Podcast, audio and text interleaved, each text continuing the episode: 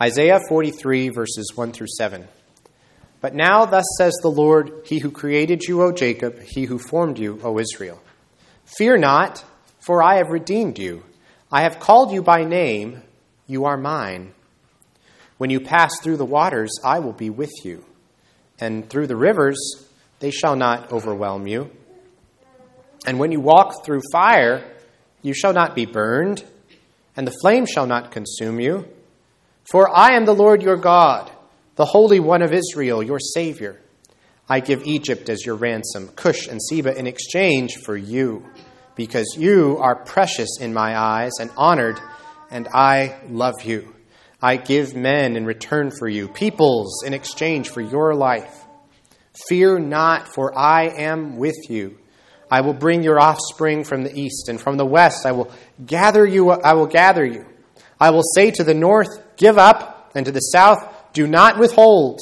Bring my sons from afar, and my daughters from the end of the earth. Everyone who is called by my name, whom I created for my glory, whom I formed and made. Amen. Let's turn now to Romans 5.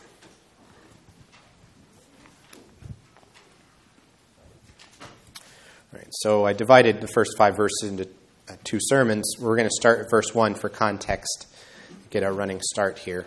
Read verses 1 through 5, and our sermon will start at verse 3 today. Therefore, since we have been justified by faith, we have peace with God through our Lord Jesus Christ. Through him, we have also obtained access by faith into this grace in which we stand, and we rejoice in hope of the glory of God. Not only that, but we rejoice in our sufferings, knowing that suffering produces endurance, and endurance produces character and character produces hope. And hope does not put us to shame because God's love has been poured into our hearts through the Holy Spirit who has been given to us. Amen. You may be seated.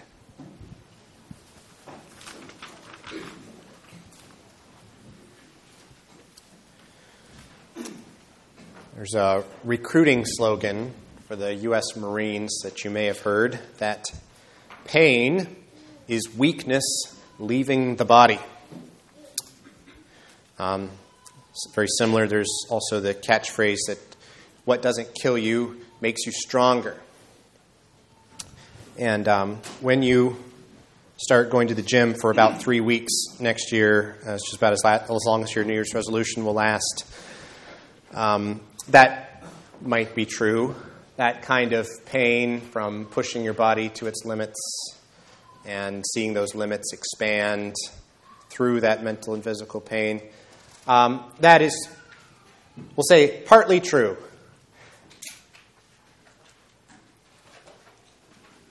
But those sayings don't really tell the whole story about suffering, right? Because you know or at least you have um, seen in other people's lives, if you haven't yet in your own, a different kind of suffering, a kind of suffering, a kind of pain or heartache that's so severe, that's so destructive, uh, that the natural consequence of that uh, is not greater strength at all. It's these very deep wounds, a kind of chronic weakness, a kind of brokenness that doesn't seem fixable. And so those catchphrases about pain making us stronger can kind of start to ring false at that point with that kind of suffering. Because things that don't kill you really can leave you weaker, not stronger. And so sometimes we can get to the point um, where that pain is all that we can see anymore, and there's no end in sight to it. We don't see anything good coming out of it, and we get very discouraged. We can become hopeless, without hope. I want to suggest to you this morning, though, that that also is a one sided perspective we can fall into. That also comes short of telling the whole story. about your pain and your weakness and your sorrow. A few weeks ago, we looked at Romans 5, verses 1 and 2, where Paul explains that um, God's declaration that you're righteous in Christ, it's being justified by faith, that that declaration transform, transforms your relationship with God through Christ. We have peace with God. Having been justified by faith, we have peace with God. And Paul says that you have three things as a direct result of your justification by faith. These three fruits of justification. That's peace with God, access into grace, and hope of the glory of God. So that was last time. Now, as we move on into verses 3 through 5, Paul is explaining something uh, new here. In addition, he says that that hope that he's just mentioned in verse 2, that hope holds. It holds right through the most painful experiences that you can endure as a Christian. It doesn't go away. In fact, what he's claiming here is that those painful experiences actually serve in God's plan to fortify, to build up your hope, not to take it away. We want to see how Paul explains all of this in three parts this morning, which we are going to call first, hope challenged, second, hope reinforced, and then hope confirmed. So, hope challenged, hope reinforced, and hope confirmed. All right, so first, hope challenged. At the beginning of verse 3, uh, Paul is sort of anticipating a major objection to what he's just said in verses 1 through 2. So he's just said that when you've been justified by faith, you're able to rejoice in the hope of the glory of God. But you can imagine somebody reading this letter and saying, and maybe you'd actually say this yourself. You could look at that and you say, well, wait a minute. You can say that. You can say, I can now rejoice in hope of the glory of God. But all of the evidence in my life my experience right now, the things that I'm actually going through, the pain that I'm experiencing, maybe in my relationships, in my frustrations and disappointments with my life, in my, in my body, physical pain, all of this doesn't seem very glorious. It doesn't feel very glorious right now. There's all this brokenness all around me, in my family, among my friends, not to mention around the world. There's this brokenness in me as well. There's grief, there's terrible disappointment, and sometimes my body just hurts and it won't stop hurting.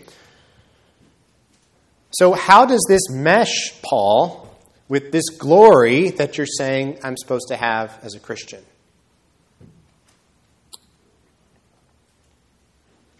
Now, there's a kind of simplistic answer that um, might come to mind for you first. You might say, okay, well, I think I, I, guess I get what you must be saying. It must be there's, there's this future glory, and I'm just supposed to wait for it because it's, it's coming one day. I should kind of take a, a philosophical attitude towards life, right? And just know, know, just know that no matter how bad things get now, that one day they will get better. That is what we summarize when we say, This too shall pass this too shall pass. Many people, I think, kind of assume that that's the Christian way to deal with suffering. Just to think, this too shall pass. I'm going to get through it, and one day God will give me something better. But is that what Paul says here?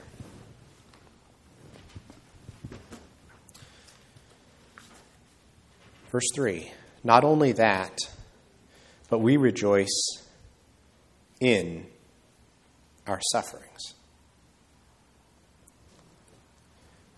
Now, rejoicing, you have to understand, is not only the opposite of despair.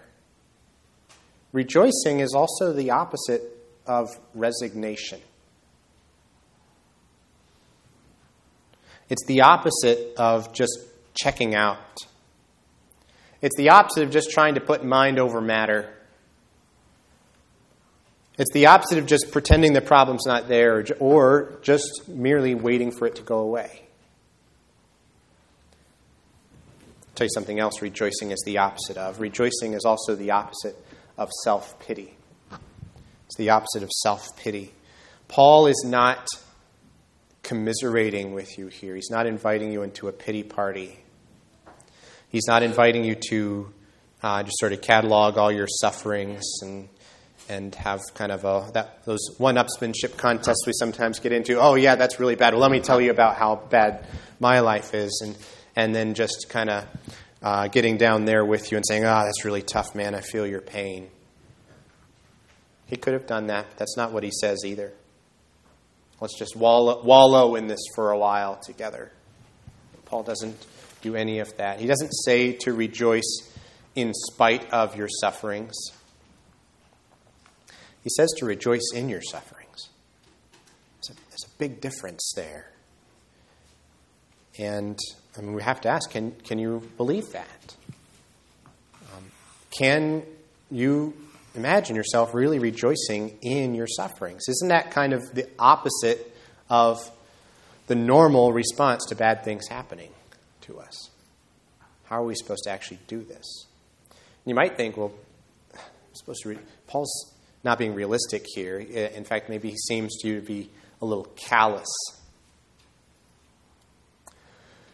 We want to clarify some things here. For one thing, Paul is not saying here that suffering is good in itself. He's not saying that you should seek it out. Oh, yeah, it hurts so good. you know, that kind of thing. No, the more pain, the better. Um, he's also not saying, like some worldviews would say, he's not saying, oh, well, you know, it isn't, it isn't actually real. It isn't actually real, it's all just in your head. What a, what a destructive thing. And you may have had somebody imply this to you before when, when there was some pain you were experiencing that other people didn't really understand and they seemed to be implying well, maybe it's just your imagination, maybe it's just in your head. Some people feel like, boy, if only I had broken an arm and had a cast, or if only I were bleeding profusely, people would understand my pain. But because it's all something people can't see, they start to think that I'm imagining it. And I know I'm not imagining it. No, Paul is not saying that your pain is imaginary. He's not saying that it isn't real or that it's an illusion. Of all people, in fact, of all people, the Apostle Paul knew that pain is real because Paul himself knew excruciating pain in his body, in his relationships, and in his inner life. So Paul is not denying suffering. Here. That's what's so extraordinary about this. This is what is so unlike what any other philosophy or religion can say about suffering. Paul gets your suffering here. God gets your suffering. Um, so, what we were talking about last week from Hebrews when we talked about how Christ has entered into your suffering.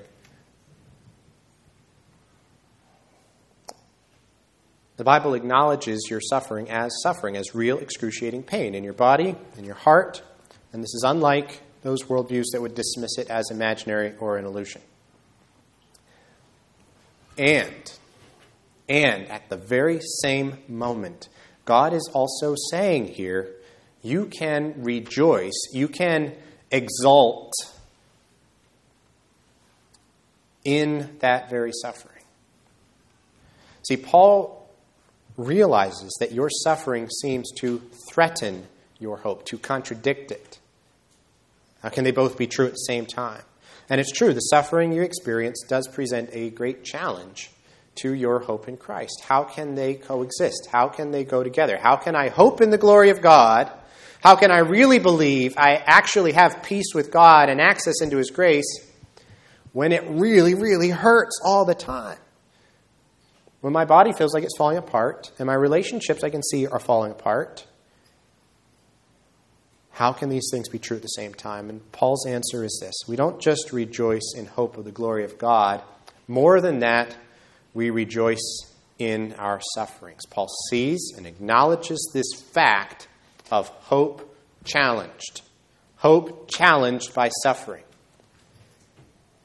And then he goes on to turn that challenge completely on its head. And that's what we're going to see in the rest of the passage. We've left a lot yet to be explained, right? You could, you could respond to Paul, well, Paul, you can't just say that. What do you mean we rejoice in our sufferings? That doesn't make sense. It sounds absurd. Just, just saying that doesn't make it so.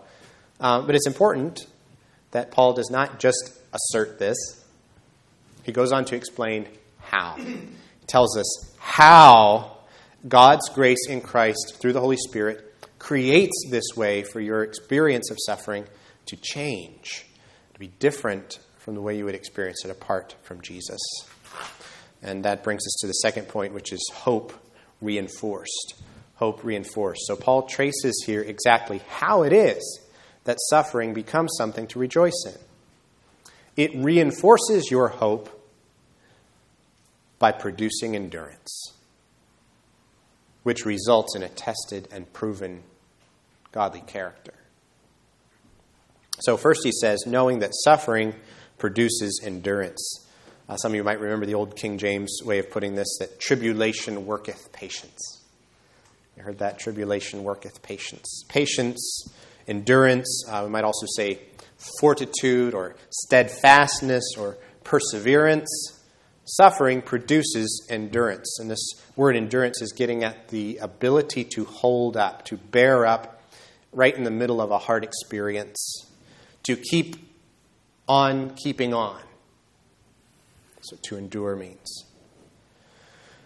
Um, it's, a, it's a character quality that actually can only exist as a result of the experience of suffering. That's the only way you can get it. That's the only way you can get endurance. Without suffering, there can be no such thing as endurance because there's nothing to endure, right? And so you might think, well, maybe Paul is just saying, after all, that pain is weakness leaving the body, that what doesn't kill you makes you stronger. Are we back to where we started? Well, no, because Paul's not talking just about natural consequences here. He's not just talking about working out at the gym and feeling that muscle pain and then having your muscles get stronger, or running longer and longer distances, faster and faster until you can run a marathon. You know, that's the way this works in the natural world and just kind of the common sense of, of life. And there's an analogy there. These are good natural analogies for what Paul's talking about but he's talking about something much more than that. Something supernatural. He's talking about something that extends even to those more destructive types of suffering that leave you weaker in your body, your mind, your spirit.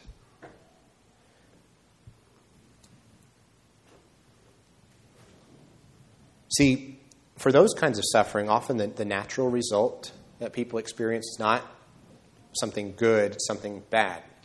Brokenness, that it can produce anger, um, bitterness, um, maybe for some people, um, just learning to be more crafty, get what they want in different ways. So for some people, it's this hardened detachment, these harmful ways of coping with suffering that people go through when they've experienced a great deal of pain. That's what comes naturally to us. But see, for a Christian, the Holy Spirit is at work supernaturally to produce something different.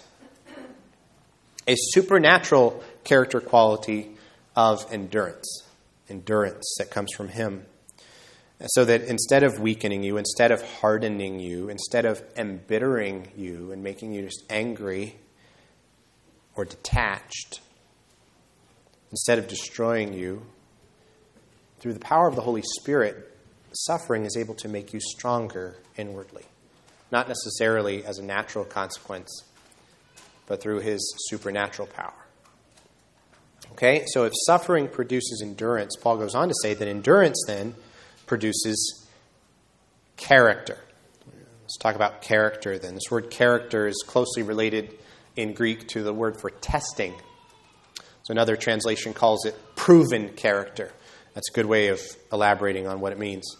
That idea of proof, something tested, tried, and proven, that's, that's central to what Paul's talking about here.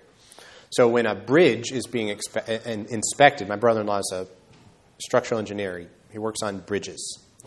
Um, when, when, a, when a bridge is being inspected, the engineers will sometimes perform what's called a load test on it, a load test. And so the bridge can look like it's in great shape, uh, but it needs to be tested, it needs to be proven. And so by loading it up with lots and lots of weight, the engineers can prove that it really is strong enough and safe enough for traffic, for real people to cross it uh, during rush hour. So when a Christian endures suffering, truly endures it in that sense that suffering produces not anger, not bitter, not bitterness, not hardness, but that real Christian spirit wrought endurance. When that happens, the outcome of that whole process is that that Christian's character is proven. It is proven. Another common metaphor for this in the Bible is the testing of precious metals. You're familiar with this. Uh, testing the metal by melting it. Uh, Job expressed his confidence that when God has tried me, I shall come forth as gold. And that's what God is promising here that when He has tried you, you will come forth as gold, as what you really are by the grace of God, what the Holy Spirit has made you to be through this process of suffering that has formed this endurance in your heart by God's power. Your character has been proven. It's the same thing Peter's getting at in 1 Peter chapter 1 when he says that, yeah, now, for a little while, if necessary, you have been grieved by various trials. So that, so that the tested genuineness of your faith, that same idea of testing, that tested genuineness of your faith, not just genuineness on paper, but tested, proven genuineness, more precious than gold that perishes though it is tested by fire may be found to result in praise and glory and honor at the revelation of Jesus Christ. And that is the end that Paul's driving toward here. Praise and honor and glory at the revelation of Jesus Christ. Same as Peter in his letter. We rejoice in our sufferings, knowing that suffering produces endurance, and endurance produces proven character, and character produces hope. Now, it's the second time in this beginning of this chapter that Paul's mentioned, this hope. This hope in verse 4 is the same hope that he mentioned in verse 2. It's the same hope. Paul's point here is that suffering in the Christian life begins and ends in hope. In fact, it only ends in hope because it begins with hope in the first place. We've been justified by faith in Christ. That's the baseline. And so, as a result of that, we can rejoice in hope of the glory of God in the first place. Not just that, he goes on, we also rejoice in our sufferings because ultimately our sufferings reinforce that hope that we started with. The hope that we started with helps us to endure through the suffering, and through that suffering, God reinforces the hope from the beginning.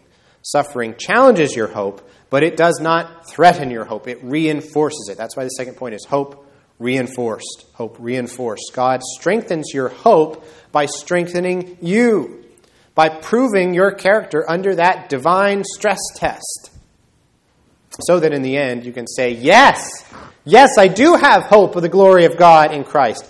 And yes, the Christian life is really, really hard. But the Holy Spirit is giving to me endurance, and He is proving to me that every one of His promises are true and that through these hard things, He is shaping me to be more like Christ so I can be more confident that in the end, He will embrace me in glory with Christ. And so we come to the third point then, which is hope confirmed. And there's a caution that I want to give you here. You've heard now that suffering and endurance prove your character, and so reinforce your hope. But that does not mean, in fact, you must never think that, therefore, my hope depends on, rests on my character, on my ability to stand up under suffering. So, God, this whole idea of God proving your character through suffering, that, that is designed to be this encouraging evidence that will strengthen and reinforce your hope.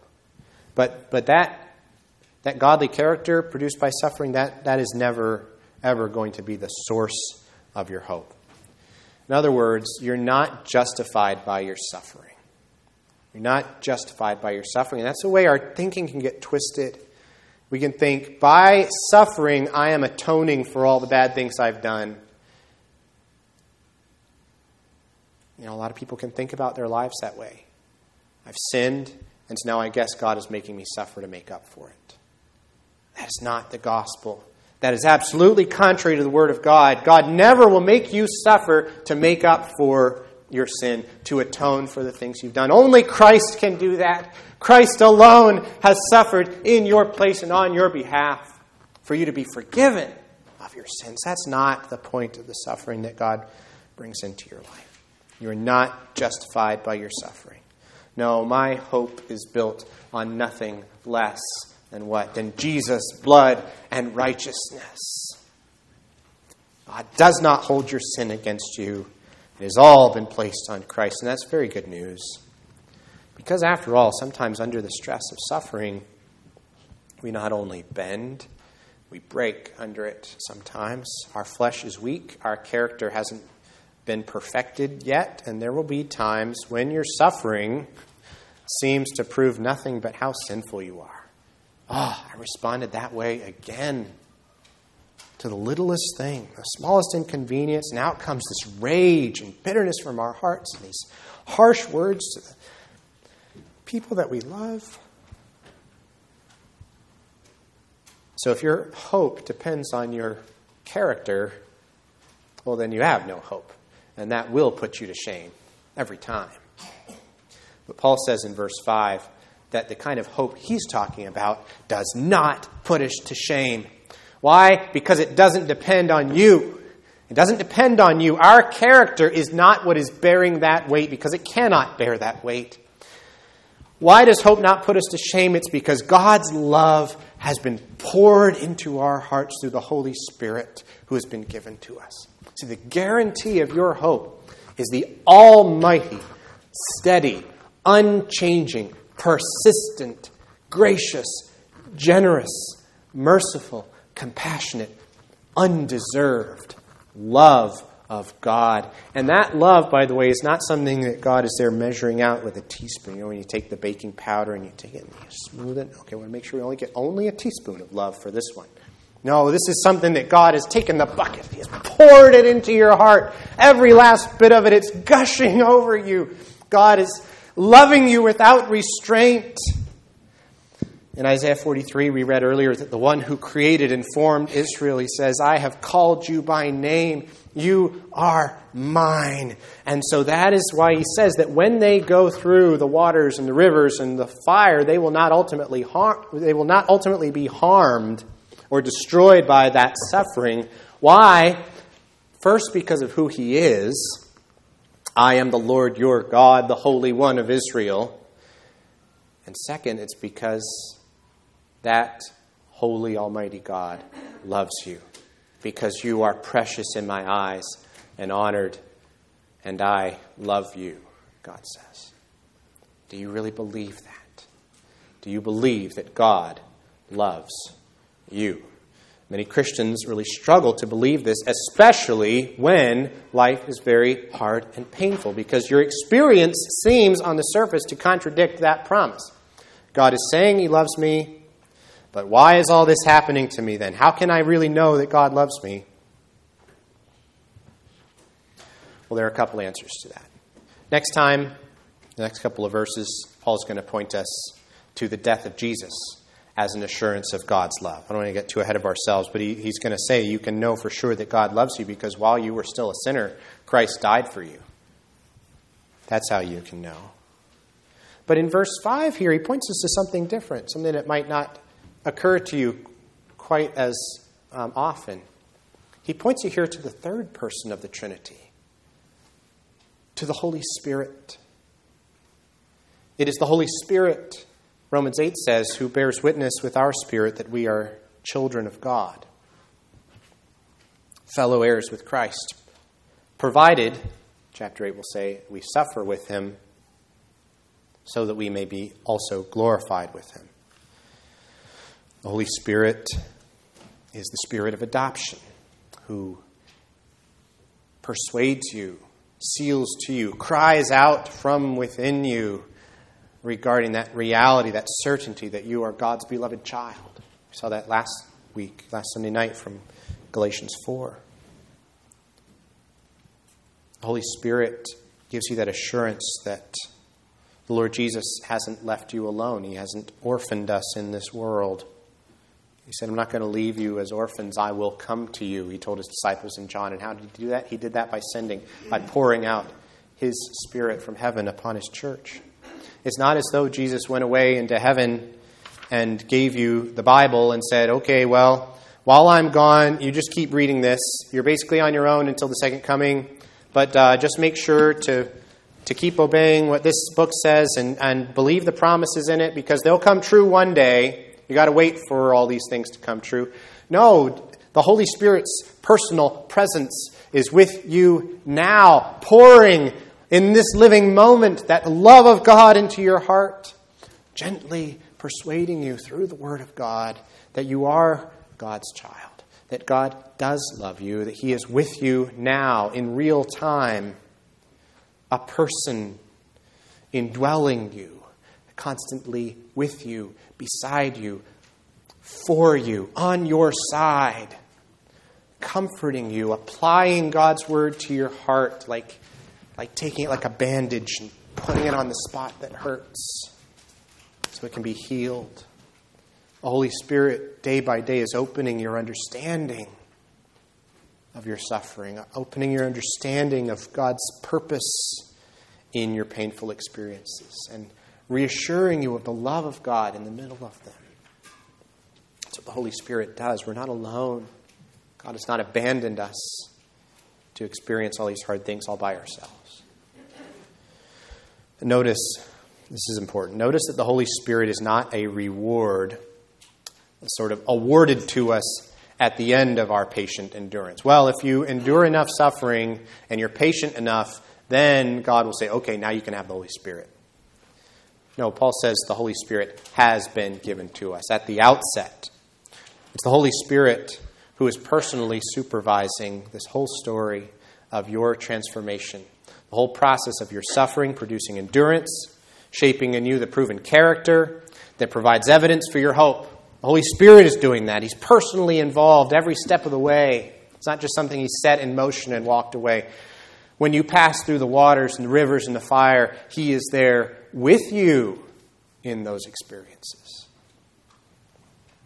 So, to go back to where we start, let's ask those questions again. Is pain just weakness leaving the body? Is that true? Is it really true that what doesn't kill you makes you stronger? And that conventional wisdom works somewhat for certain kinds of suffering and certain kinds of growth. But it's not even close to an answer for the deepest, most painful kinds of suffering that tear at our hearts. And that is because those common sense ideas are missing two very important things that Christ provides for Christians to suffer in a different way from anyone else and with a different outcome than for anyone else. Those two things are hope and the Holy Spirit. Your suffering begins and ends with hope because you've been justified by faith and you've been given the Holy Spirit. You have peace with God, not because of what you have done for Him, but because of what He has done for you in Christ. And that's where your hope starts. And that reality does not change when suffering comes, when the hardest parts of life are standing in your path. No, that hope, rather, provides a foundation, a rock to stand on, to carry you through the experience of those hard things in a different way. So you're not swept away by them, but you have a place to stand. And when you suffer as a justified child of God, who has peace with God once and for all, the Holy Spirit does is He transforms everything about that experience, the hardest parts of life. He transforms your suffering and He transforms you. He assures you of God's abundant love for you, and He confirms to you, even, even through the valley of the shadow of death, that your hope will not put you to shame because God's love has been poured into your heart through the Holy Spirit. He's given to you. That is a different and better way to go through life's hardest moments. Not in denial, not in self pity, not in stoical resignation, but in a Christ focused, spirit wrought hope.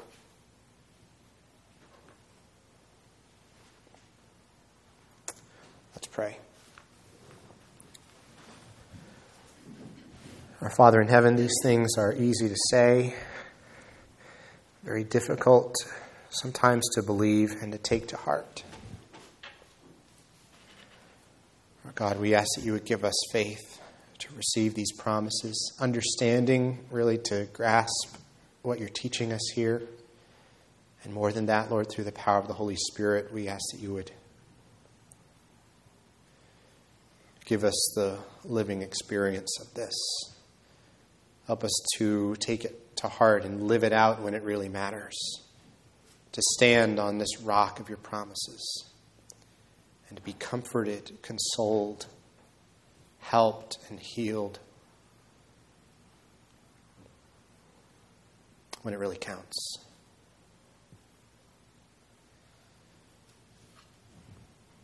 We ask this in Jesus' name.